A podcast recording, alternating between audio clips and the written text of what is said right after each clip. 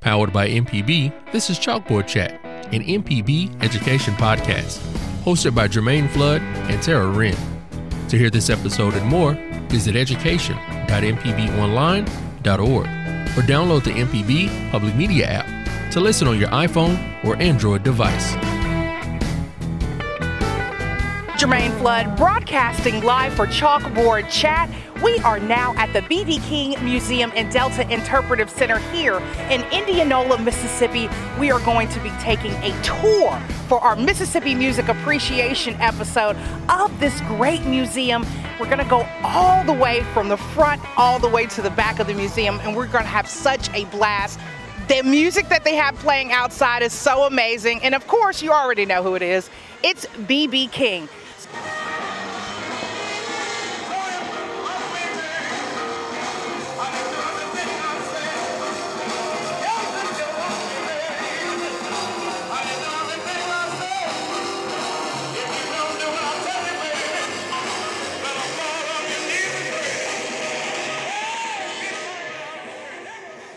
Are just now walking in. I am being greeted by Miss Lee. Miss Lee, welcome to Chalkboard Chat. And welcome to the BB King Museum and Delta Interpretive Center here in Indianola, Mississippi. I am Malika Polk Lee, the executive director here, and I would love to take you all on a tour. We would love to go. Please get me started. I am such a fan of BB King. You already know I'm going to be so just through the roof on everything that you show me. Well, let's get started here. The first part of the tour is to tell you how the museum was created. We have a historical cotton gin here in which the museum was built around. That's the major focal point when you first drive up, the first thing you see. And the interesting thing uh, about that cotton gin is that Mr. King actually worked in that cotton gin as a child. So when this spot was chosen, that just solidified the fact that this was the perfect location to create the BB King Museum around. So cool. So he actually worked at this particular cotton gin sitting on this land right here. Yes, when the, this was a historical brick cotton gin. And what was done was, as you know, everything was gutted out from the gin perspective. We kept the look as far as the walls, if you see the original brick walls from when the gin was built. We put in flooring, made it structurally sound, redid windows, but basically, this structure itself is the original brick structure. That is so cool. So tell me about him as a child working here. How old was he? You know, I don't know the exact age, and I don't think Mr. King gave it when he told the story about him working here. When they bought him to view this site, this was the city dump, city pound area, and this gin was sitting here, and all that other stuff was built around it. And they were nervous about him seeing this site. And when he came up and he saw the site, he told them that, you know, they were like, "Yeah." He said, "Do you know what that is?" And he, they said, "Yeah, that's uh, a brick cotton. And he said, "But did you know I used to work there as a child?" So I don't think he went in depth about the age, but just to know that, you know, was a very interesting fact, and to know that that is a part of history too, another part of history for this museum. So he actually had his hand in choosing and selecting this site as the site for the museum. Yes, Mr. King was a part of this project from the beginning. And you'll see that as we go through the exhibit, when you see all of the artifacts and gifts and donations that he gave us to help create this space, you'll see that he had a very intricate part played in creation of this museum. Well, I feel even more special to know that I'm somewhere that he actually laid his hands on. Yes, he actually did. And, you know, he came back to this museum every year until 2014 and he passed in 2015 so it was it was a part of him, his history you know. Once it was built it was a part of him a part of his history he visited every year. Good stuff. Well, I'm ready to go to the next spot. okay let's go. If you were starting a traditional tour you would go through our intro theater but it's a film it's a short film it's about 12 minutes long but we're going to start in our first gallery which is our sense of place gallery. This first gallery sense of place is to acclimate you to where you are. It's about sounds, facts, things you would hear in the Mississippi Delta, a map to show you your location in the Mississippi Delta, to acclimate you to where you are, so you get a sense of you know being here as you go through Mr. King's story. Mm-hmm. Okay, so this is sense of place. We'll move around over into early years. The early years focus on Mr. King's life as a child. It tells the story of, you know, him being orphaned early on, losing his mother, going to live with his grandmother, losing his grandmother. And this film here in this area really tells the in-depth story. He tells the in-depth story himself. So as a visitor, you really get to feel the emotion of him growing up by himself, losing his grandmother and mother. When you come through this area, it tells you about the school he went to as a child for a short time. You know, African American kids really didn't get a chance to really participate in the education process like they should because unfortunately they had to help their family out and go to the fields and work. So it wasn't like a year round thing like now what kids would think normal school is. They didn't have that luxury. Maybe a few months out of the year they got a chance to go to school. And so that was his life, their life, and the lives of other African American kids during that time period. Well, I got a mother done gone on. Mother gone on. Makes me feel My mother went blind before she died. The feeling of fairness, honesty, and goodness. A lot of it came from my mother. My mother was very religious. She made me go to church whether I wanted to or not. When I first knew anything about life, I was near my birthplace, a little town called Berclair. Motherless children have a hard time when your mother is dead.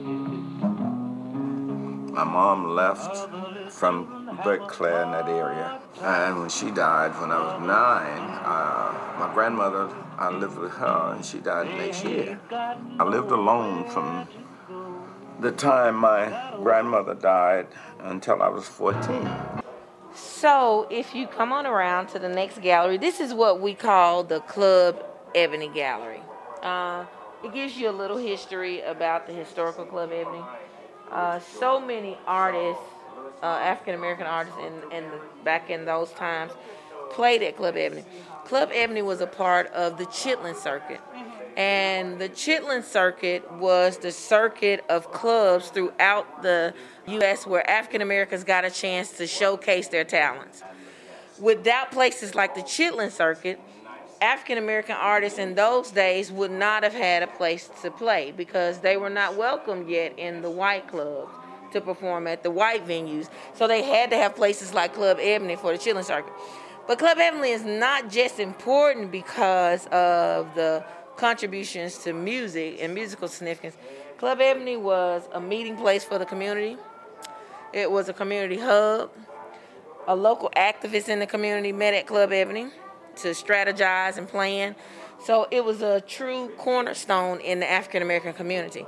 And if you think about African Americans in the time, uh, you've been out in the fields all day doing manual labor or on farms doing manual labor. Club Ebony was a place where you could have some mental release, de stress, let your hair down, see other people in the community, have that camaraderie to keep your spirits up, you know, because that was really mentally uh, stressful time for African Americans trying to go through and live through the struggles of segregation and deal with those things. So Club Ebony provided an outlet also for the citizens in the community. So Club Ebony was here in state. Club Ebony is here. It's five minutes away from the museum, and we actually own Club Ebony. Club Ebony was purchased by Mr. King, can't remember the exact year, but he donated it to the club in 2012.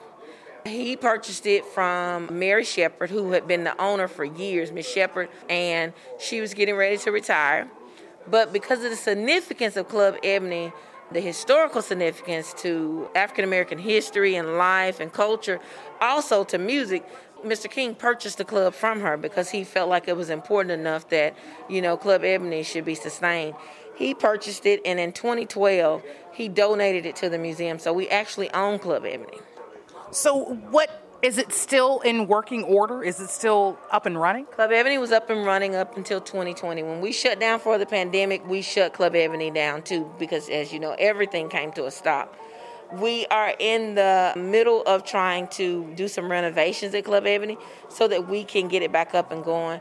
But before we shut down in 2020, Club Ebony functioned as an extension of our exhibit because of all the history over there and the musical history. It also functioned as a place where we could have events. The community had a chance to rent Club Ebony for community use. And every year for homecoming, Mr. King would come back and play an intimate private concert over at Club Ebony at night. So amazing. Until 2014. And so that was a chance. That's what really made Mr. King who he was. His connection with the fans wasn't so much the record sales or, or the album sales, but he was the ultimate performer. And he knew how to connect with his fans on stage. You can meet people that went to a BB King concert 30 years ago and they want to tell you about it. I remember this time I went to BB King concert. It was something that he had that was very powerful when he was on that stage and his ability to connect to his fans. And that is what made him the icon um, that he was. He was a very humble performer also. When he did those uh, concerts at Club Ebony, he would stay until two or three o'clock in the morning to sign the last autograph for that fan standing there waiting. So very humble performer, and that was that connection that he made with his fans that made him who he was. Not to name drop, but I've got one of those BB King I saw him stories, and then too with the connection that you said that he has with his fans, he also has some of that same connection with history, yes. and he knows when to say, okay, we need to get this because this is part of history. And I just love that. Yes, he did. You know, Mr. King was a very intelligent man. Even though he wasn't formally schooled, he was a very intelligent man. Elderly people call it common sense and mother's wit or, or something of that nature, but he was a very intelligent man. And, you know, as we go through the exhibit, you know, we'll talk a little bit more about, you know, his likes and things that he was really interested in that people really didn't know about him. Well, let's keep moving. I've got you stuck here. I, I can pick your brain all day. let's move on around. Our next gallery is what we call the Memphis Gallery. And this is when Mr. King became B.B. King. Mm-hmm. Mr. King, when he was in Indianola, he started out playing gospel. He was in a gospel quartet. But at nights, he realized he could go on Saturday nights and play in some of the clubs. So he began to realize that, you know, I can make more money playing in the clubs than I can play gospel music. Plus, he was faced with a decision. If you know, most Christians, especially back in those days, blues was the devil's music. And you can't do both. You can't, you know, play in the clubs on Saturday and get up and sing gospel in the church on Sundays. It just wasn't going to work. And so he had to make a decision. And he chose to go the path of blues. In this film, in this area, you can hear him tell that story himself, why he did what he did. One of the significant things is Mr. King transition to Memphis is where he got his name, where he got the name BB King. So he would play on Beale Street at night. And the name came up, he was called the Beale Street Blues Boy. Hence, BB King. Right. And so that's where he got his name from, playing on Beale Street.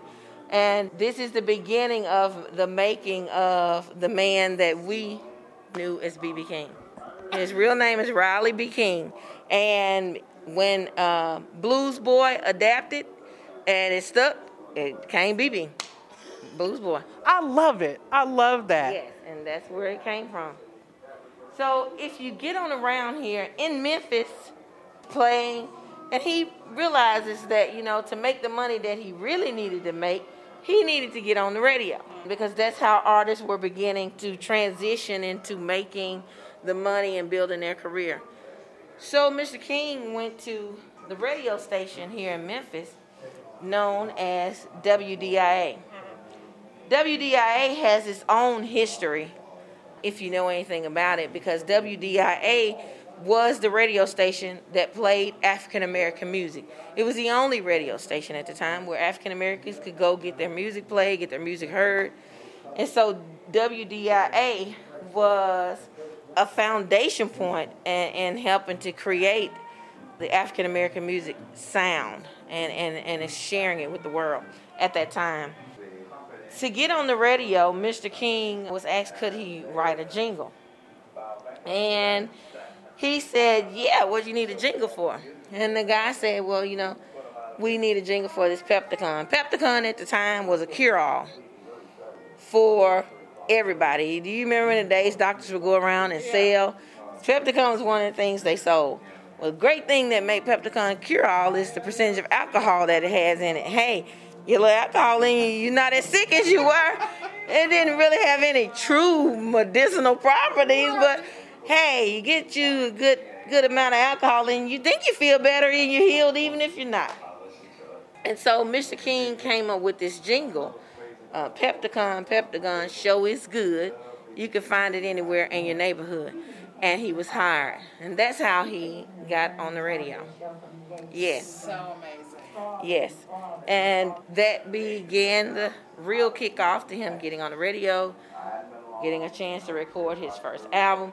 So this is our WDIA gallery. Okay. And it tells that entire story. He tells that entire story from his perspective when he recorded his first album, Three O'Clock Blues, Miss Martha King, and all of those great beginnings for him. He tells that story here in WDIA. Greetings and salutations. Ooh, poopy doo, and how do you do? It's a good, good morning to you on an all blue Saturday here on WDIA with your Rufus Thomas. In 1947, when WDIA first went on the air, it was the first all black program radio station anywhere in the country. It gave a voice to a, a portion of the population that simply did not have a voice in mass media. Don't start me talking. I'll tell everything I know. Feeling gay though he ain't got a dollar. Rufus is here. So hoot and holla. Ha ha! Right here on WDIA, the voice of Memphis, Tennessee. I got there to this radio station. So say, uh, you think you could write a jingle? Yes, sir. I can write a jingle. So let me see what you can do. And I started. Pepticon show is good. Pepticon show is good. Pepticon show is good, you know. Pepticon show is good. Pepticon show is good. Pepticon show is good. You can get it anywhere in your neighborhood if you heart. That's how I got on the radio, WDIA. So he recorded his album. He's getting radio time. People are beginning to know who Mr. King is. They're requesting for him to come and perform. Hence the beginning of our next gallery on the road. This is when Mr. King begins to travel through this famous Chitlin circuit of clubs to perform. As you see, the Chitlin circuit went a little bit of everywhere, predominantly in the southern states, but it also crept up north into some of the other states. And so this is the travel route at that time that Mr. King took. And this began his career on the road. As he went to more and more places and recorded more and more albums, he became more and more famous and more and more requested. He tells the story about how they had to travel as African Americans on the road. Of course, they had to have a green book because African Americans had to know where they could stay and lodge because you you got to think you're still traveling during the time of segregation. There was an African American travel guide that was produced during that time, and this is what they used to know where they could stay. He talks a lot in the film in this area about how they would have to drive for miles before they could stop because some towns you just couldn't stop in. They couldn't even get anything to eat in some towns, let alone lodging. So he was, like I said, very intelligent man. He's riding in this bus, took a lot of gallons of gas to fill this bus up. And he tells a story about when he got smart, he began to, when he would stop at the gas stations and uh, he would let them start putting the gas in because they would be excited to fill up a bus. That's a lot of money. And he would say, Well, you got any restrooms we can use? And they would say, No, we don't have any color restrooms. He'd say, Oh, stop the gas. I don't want any more gas. and they would let them use the restroom because they didn't want to miss that sale. Now, Miss Lee, I want to get my listeners' visual perspective of what I'm looking at right here because this is beautiful. I don't know who designs you all's museum here. Gallagher and Associates designed this museum. They designed the original and the expansion that we did last year that we grand opened in June, and also the Memorial Pavilion. So we've had one designer from beginning to end. Now we'll move on to the next gallery, which is the Artist to Icon Gallery. So he's on the road, he's traveling, people know him, he's getting his fans. He is BB King now. But this is where he, in music terms, people like to say crosses over. And the British invasion starts. All of that, which really blew blues music up to another level. And this is why we call this section from artist to icon. He becomes not just a regular traditional blues artist, and he moves into this iconic status as his music begins to reach a different audience that now begins to appreciate and love blues music. In this area, also, we talk about the struggles that were going on during that time. We talk about the civil rights struggle that was going on during that time. Mr. King is telling you about it. In this film, he talks about what was going on in his life at that time, how he helped participate in the civil rights movement, and the effect it was having on him, African Americans here in the Mississippi Delta, and African Americans on a more uh, nationwide scale. So, this area here, Artist Icon, deals with all of that, everything that was going on in his lifetime how his music began to evolve, how, you know, the world began to change and evolve as the civil rights movement took foot and really started to get some movement behind it. A lot of people don't know that, you know, how homecoming, which is traditional festival here in the Mississippi Delta got started, was because of Mr. King's friendship with the Evers, with Charles Evers and his brother Medgar Evers. And Mr. King started homecoming as a way to support the movement and honor Medgar Evers for all he had done for the civil rights movement here in the state of Mississippi. And it started as a partnership with his brother Charles Evers. And that's how the Homecoming Festival got started. And the tradition, Mr. King continued that tradition for over 40 years uh, until he couldn't play anymore. So he wasn't a vocal activist you would have seen out marching or anything of that nature, but he supported the civil rights movement through his performance, concert, his time, and some financial giving at that time. But it was near and dear to who he was. And if you listen to any of his films, he talks about it. He expresses the emotion as he talks about those times and what he was challenged with and what African Americans in general were challenged with. And so we tell the honest story of what happened in Mississippi, what happened in the Mississippi Delta, so that people can get a real perspective of yes, he was this great famous musician, but it was not without trials. It was not without hardship to get there. Just because of the color of his skin. Right. When it comes down to some of the items in these collections, in these exhibits here at the museum, this is out of his personal Yes, everything Stop. donated to us by Mr. King came out of his personal.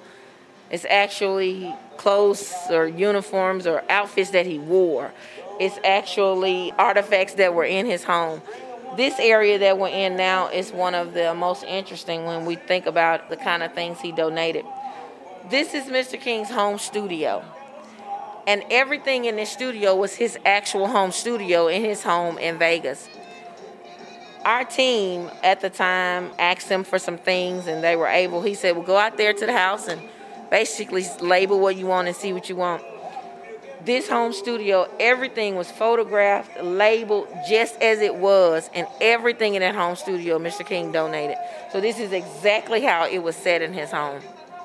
I'm my mind is blown. I mean you literally have certain things turn certain ways. You have certain books of the pages open. Right you have a like a plastic drawer roller stuffed with stuff.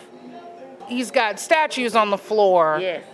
He's got a laptop yes. on the floor. Yes. And then of course his keyboard and his computer on the desk and the mixing equipment and the yeah. turntable and the clock on the wall and the lamp. It's literally y'all took a picture and then just set it up again. Just reset it up again. Took a picture, labeled everything, and set it up again. And when he saw it for the first time, I'm told that he says, Wow, y'all took everything, even the carpet. Because the carpet oh. is exactly like the carpet. We didn't take the carpet from oh, his okay. house, but the carpet is exactly like the carpet that was in his oh, office. Oh, wow. But everything else we did take.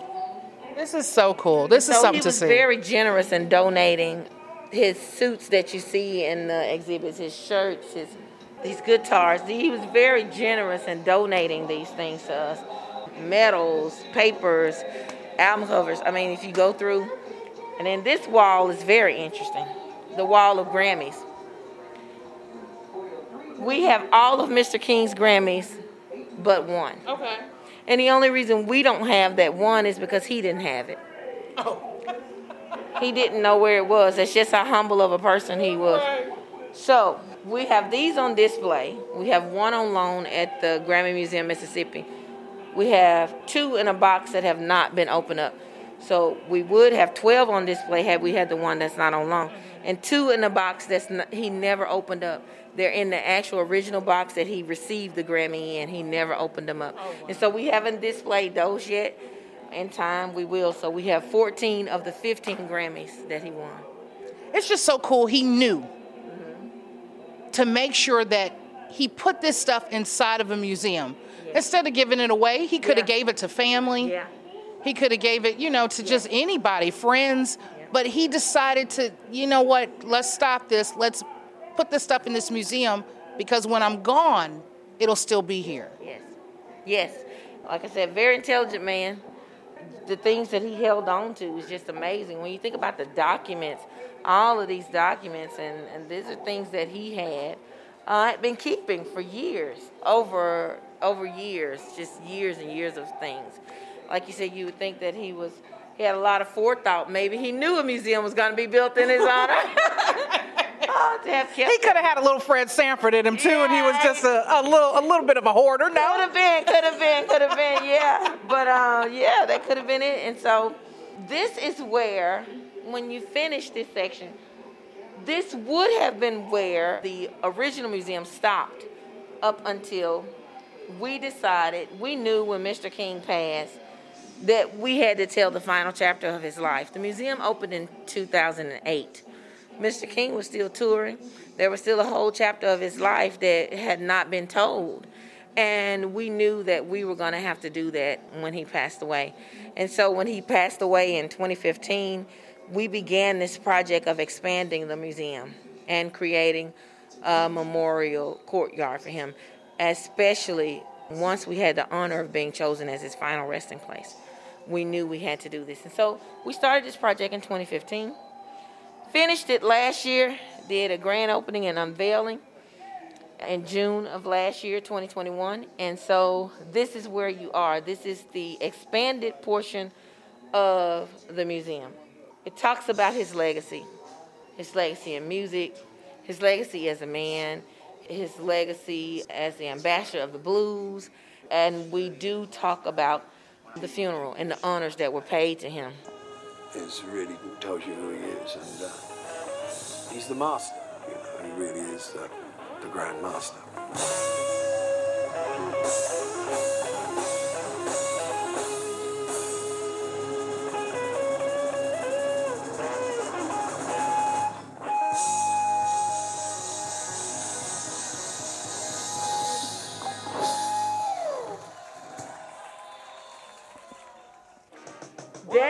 A section that you can go in and play the guitar and create your own little beat. Kids love it. You go, you sit in at the guitar, you turn the computer on, and it'll record your little tune that you create. You know, hopefully, eh, we're thinking about in the upcoming years how do we upgrade this so that maybe you can take your little tune with you. Now that people are doing that, we haven't figured it out yet, but as of now, you can record your little tune and uh, like I said, the kids love this. They love coming in here to play the guitar. And you'll see it on the screen. And it's one of those interactives that all ages love. So when you enter this part of the gallery, of the new gallery, there were three artifacts that Mr. King had donated to us that we didn't have anywhere to house. Two vehicles and a tour bus. Wow. And he donated these in 2012 also. It's a Rolls Royce and an El Camino. What? Yes, and so And a whole bus in here. There's three whole bus. vehicles in here. yes. We had the two vehicles when we first got them in 2012. They were housed at the Tupelo Auto Mall for a while. We were fortunate enough that they wanted to showcase them and we were able to put them there. But we knew that we had to bring them home and properly house them here with the rest of his artifacts. And so when we were designing and designing this expanded area, we took into consideration the need to be able to house these artifacts. This is beautiful. I've never seen a Rolls Royce this close. Well, here you go. And now, and not just any Rolls Royce, but BB King's Rolls Royce. Right. And it literally has BBK one on the front of it. Yes. Now, the Rolls Royce, you know, he didn't drive very much because Mr. King was a very humble man. And he just felt like this was a bit not his character to be in. But the El Camino, I'm told, is, was one of his favorites. He, um, You can't beat an El Camino. It's Right. literally a car and a truck all in one. all in one. And so I'm told he liked to ride in the El Camino. And if you look on the doors of each side of the El Camino, there are music notes, BB. Oh, the bees Yes. on the staff. Right. So cool. Yep. I would have loved to see him driving in this Uh, one. yeah, I'm sure it would have been quite an interesting thing. yes. To see him driving it. Yes. I have to say, this one is a lot louder than the Rolls itself, Yeah. even though this is a Rolls Royce Yeah. and this is an El Camino. You know, yep, exactly. this is it. In this area, we take you through Mr. King's world tours and all the different countries and continents that he toured through. You get to see on a, a life-size wall map of everywhere he he gone over the years. This room is just expansive. Yes. I've never seen a museum with three full size vehicles in it. Yes. This is just mind blowing. to be this size to get it in here. Think about getting this tour bus in here. So, this is the one he toured in all the time. This was not the last one. This was the one before the last one. He donated it to us. And the interesting thing about this tour bus is that in the back of this tour bus was an actual bedroom because they stayed on the road so much. That was Mr. King's area. It was a, a office bedroom combo where he slept. There was a restroom on this bus for him. There was a refrigerator. He had DVD players, CDs, because this was his traveling home. He stayed on the road so much. One year, Mr. King was on the road over 300 nights. Yeah, yeah. He, he um, There's only 65 more left. Right, right, right. So over 300 nights, and so we take you through the life of his buses so that you can understand how long this man was traveling and on the road, how many years to tell his story. Just amazing history.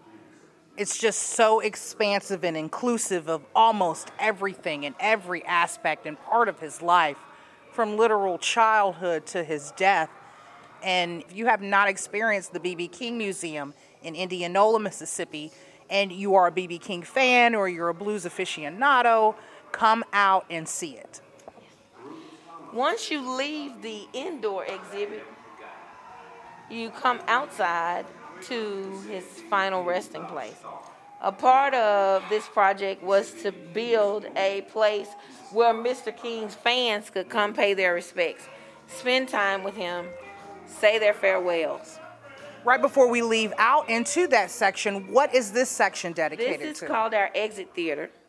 This is the final film of our exhibit, and this is the wrap up film to, to wrap the history up. And you hear Mr. King's own words, almost what he, you know, wants his legacy to be. You know, he talks about the fact that, you know, he hopes that the next little young black boy coming behind won't have to deal with the things that he's dealt with. He hoped that he's left the world basically in a better place. so you get to hear in his own words. Yeah. Before you come out, you've got to enjoy this theater. But I'm ready to go see this beautiful site.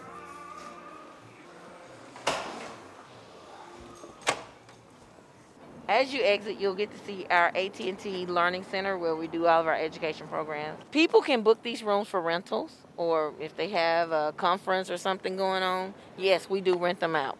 You know, one of Mr. King's desires was that we not just be a museum, that we be a place w- that would offer opportunity and education to the youth of this community.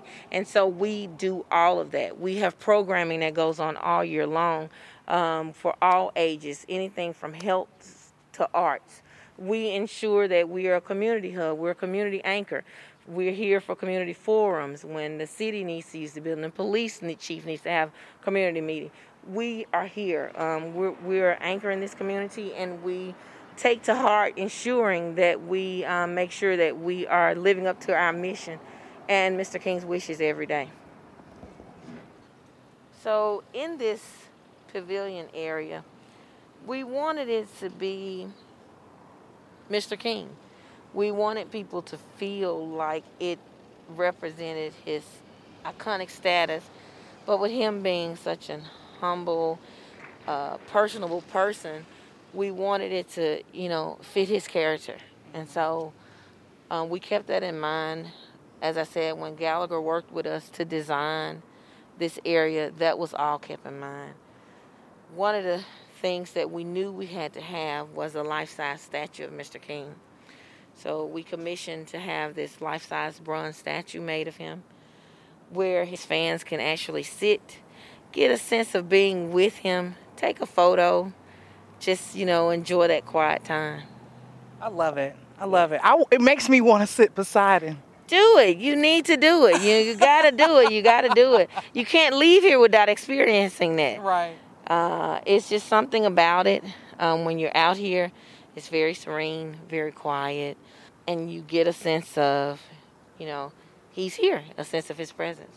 Now, this architecture is beautiful. And I'm gonna say this literally, I maybe came out here 2018, 2019 mm-hmm.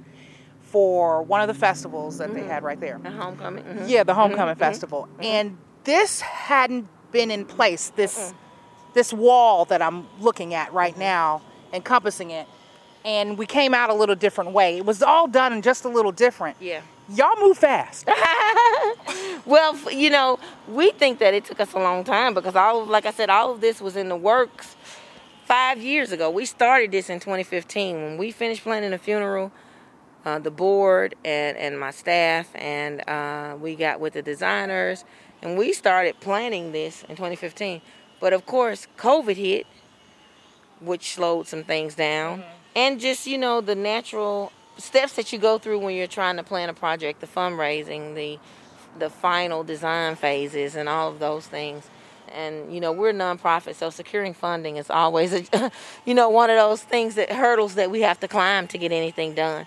So we think it took us a long time, but you know, it's good to know. That makes me feel better that you didn't think it did. Right. So this is the final resting place for Mr. King and um, beautiful. We get a little quiet when we get out here, mm-hmm. just out of respect. Mm-hmm.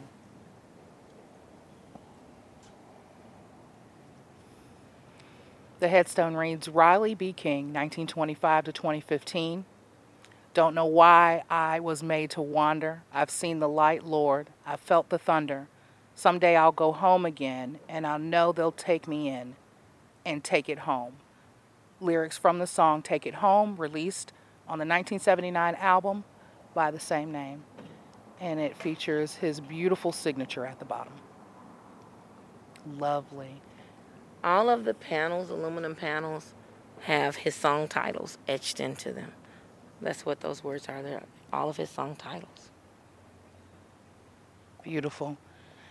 You literally have to come out here to enjoy something like this and to feel the immense just spirit of him here, knowing that he had his hand in all of this, is just a great experience. So, if you have not come out to the BB King Museum, make sure you do that. Now, when it comes down to, you were saying nonprofit, mm-hmm. and securing funds, is there donations that people can make? Yes. How, how do they do something like that? We we have go to our website. There is a donate button on our website. You can donate through PayPal. You can also mail us a check. We take checks all kinds of ways. You can mail us a check. You can call us to make a donation. Uh, any way you feel comfortable. But yes, um, because we are a 501c3 nonprofit, part of how we survive is off of generous donations. Right, right. And how can they get in contact with you? Maybe go to the website, any Yes. of that kind of information. It's bbkingmuseum.org. All of my contact information here uh, at the museum is on there, and the rest of my staff. There is at the bottom of the landing page an area that says staff. Please click it. You can get all of our contact information if you need to contact us, uh, and we welcome any inquiries that you have. Also, there's an email at infobbkingmuseum.org. Well, I've loved having this tour with you today.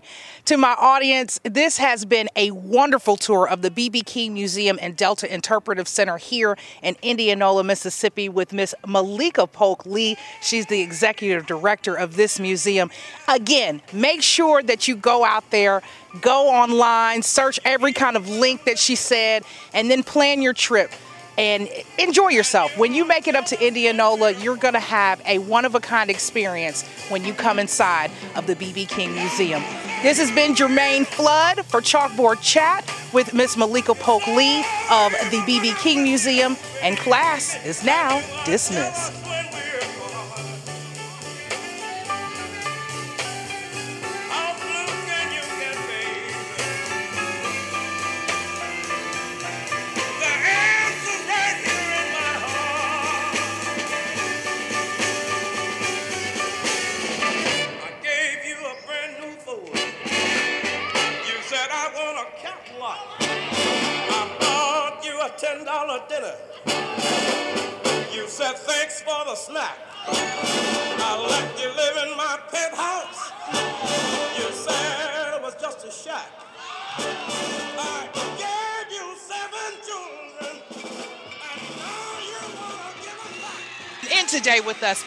Kamel King. He is the Tourism Development Bureau Manager with the Mississippi Development Authority. Kamel, welcome to Chalkboard Chat. Thank you, thank you so much for having me, Jermaine. I am really- so glad you're here. I appreciate it. Finally, we get to talk one on one. Right, right. I've been so excited just seeing you pass through all the time and always saying, hey, so this is such a perfect time for us to be able to sit down and talk to each other. I was excited when I figured out it was you that was I'm all over the place. right. That was the person that I was going to be talking to for this episode. But I'm just so glad to to have you here. So, in relation to the Mississippi Blues Trail, we actually went to the BB King Museum in Indianola, Mississippi, toured that, looked around that, enjoyed our time there. So, I wanted to come back and just let my audience know about how they can find more spots like that. And the Yeah. Mississippi Blues Trail, of course, is going to be the perfect roadmap for that genre. Now, when it deals with the Mississippi Blues Trail, what exactly is your role? Well, as you said, I'm Tourism Development Bureau Manager. And so the music and cultural trails fall within my bureau the Mississippi Blues Trail, the Country Music Trail, as well as the Freedom Trail, which is our civil rights trail, and the Writers Trail, which recognizes our literary contributions and our authors. So my bureau helps officiate the trails, help run the trail. We also host the Mississippi Blues Commission meetings, which that commission presides over the trail, and we help keep the maintenance of, repairs, replacements, as well as promoting it throughout the state and, of course, you know, nationally and internationally. Who knew that it was so in depth about the trail? I just thought, you know, from an outsider looking in, you just see these markers up wherever you go. And it's like, okay, there's a marker, but there's Yeah. a whole operation behind these markers. So Yes. Thank you for the work that you do with all of that. Now, when it comes down to maybe getting on the trail, how does that work? When do you know, okay, we're going to add a new marker to this trail, or is that something people have to submit to, or? Well, it's a very prescribed process. The commission that presides over the trail is a legislative commission. So it is there's a full legislative bill. There are governor, lieutenant governor, and speaker of the House appointees, as well as people from the community who have been involved, you know, with the trail from day one. So what happens is, is if a community or a private person or entity would like to see a trail marker for whether it be an artist or whether it be a actual business or a site that they think is you know very important to Mississippi blues and the proliferation of Mississippi blues throughout the world. What they will do is make an application to us. We have a Blues Trail application, and it's very open ended. They just describe what the site is or the person, why they think that it is deserving of a marker, and they can give us as little or as much information and background as possible. We then take that application and submit it before the Blues commissioners at our quarterly meeting. That's where they review the application and then they take a vote. And the vote is to see do they think that it warrants going to the Blues Trail Scholars, which is Jim O'Neal and Scott Barretta, both who are blues historians. I mean, they know everything about the blues and anything that they don't, they know how to research it. They teach they have been published in many, many magazines, many books. So they are quite, quite versed in that.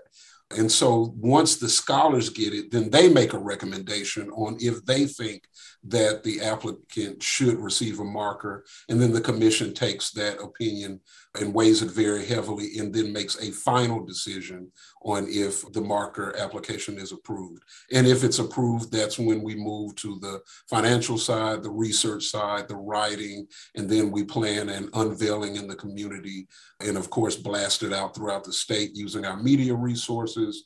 And we plan a, in conjunction with the community, plan a very illustrious event to unveil that permanent marker. Yeah, I've seen some of those online and pictures with you in those unveilings. So it looks like a great time. Oh, yes. It's like a whole ribbon cutting for those. Oh, it's big. It's big. and it's and it's such a tourism hook for a community. You yeah. Know, some of these, you know, very small towns and communities, I mean, they know the story better than anybody else. And that is their crown jewel. And that marker means to them tourists coming from within the state, outside of the state, as well as international visitors who might would never be in their community if it wasn't for that marker. So it's a sense of pride. It's a permanent thing where they they can always look at it and say, you know, and own their story as well as it brings tourism and tourism dollars to their community. And of course, they get folded in to our full promotional plan uh, right. uh, with the with the trail. Right. Good stuff, Kamel. Now, oh, when it comes down to blues, are you a fan of the genre? Am I? Look, mo- most of y'all know that my initial profession, and I still do, is I'm a music attorney. So what? I mean, I absolutely love the blues. Most certainly, I'm I'm a multi-genre, diverse uh, genre uh, listener, but definitely blues is is very close to my heart. Right. What is one blues artist who you can just rattle off the top as maybe one of your favorites? I know there's oh, probably many. That's easy. Bobby Rush. I just got off the phone with him. I love that man. I mean, that man is is an icon. And I mean, he'll call me out the blue, just say, hey, baby, I'm just calling to check on you, baby. See how you doing. And just to get one of those calls makes my entire month. So I mean, I've been a fan since I was, you know, knee high to a fly. right. Now to actually be able to talk to them and work with them and do things with them is just I'm ecstatic about it. Right. Side note: knee high to a fly watching Bobby Rush. I don't know if you were supposed to be there, Kamel. I might not have been watching Bobby Rush at the time. I might have been watching the uh, let's just call them the accoutrements on the stage. Yeah. I know it. I know what you're talking about. I know exactly what you're talking about. Right. When it comes down to Mississippi Blues Trail here, how many more blues trails are there across the United States? There are none. We are the only one. Wow. And honestly, other states try to develop trails programs and they have. But honestly, a lot of it is duplication because it is by far our biggest tourism draw and it is internationally famous, well visited. And so no other states have an advanced trail system like our Mississippi Blues Trail and our other trail systems. And of course, which is supported by the state, supported by federal grants. It's highly publicized and it's a tight system. It's not loose at all. It, it's very uh, organized. Right. This is a gem that we only have here in the state. And I love it. I love that. Now, when it comes down to how many markers there are on the Blues Trail, how many? yeah, 209. Oh, wow. 209 markers, most of which are uh, in Mississippi, but they are also in seven other states and four other countries. So it is a international and oh. uh, uh, intranational marker system. So it spreads. We've got them in, in all over the country, but of course, most of them are within the state and focused a lot in the Delta and, of course, the Jackson, Mississippi capital region. But they're all over the state. Most of them are in the state, but they span out everywhere is placement indicative of where this music came from or that artist was from? Is there a science to that? All, all sorts of them. I mean, from birthplaces, because they're such as a marker of the B.B. King birthplace in Kilmichael, all the way to, you know, uh, Robert Johnson's gravesite, or it can be a person or it can be a place, because we uh, certainly have markers for different places that were very famous for the blues, such as trains depots. Mm-hmm. As you know, before there were interstates and everyone having cars, trains was the way to travel state by state, and certain train depots.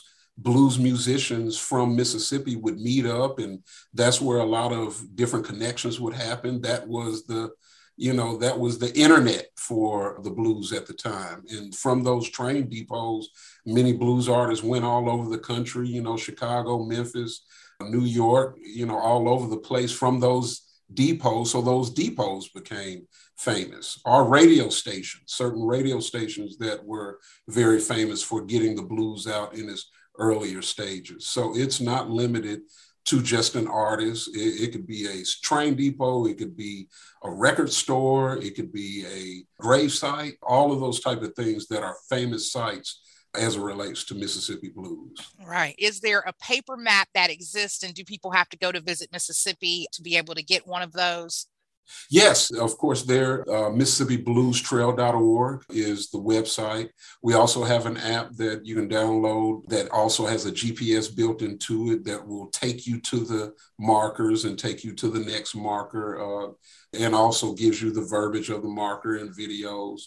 But yes, we do have brochures and maps that you can order from the Visit Mississippi website, and we'll send them to you. And we go to all types of festivals and trade shows and give them out. So it lists every marker and where it is, as well as some history. So we've got all those tools.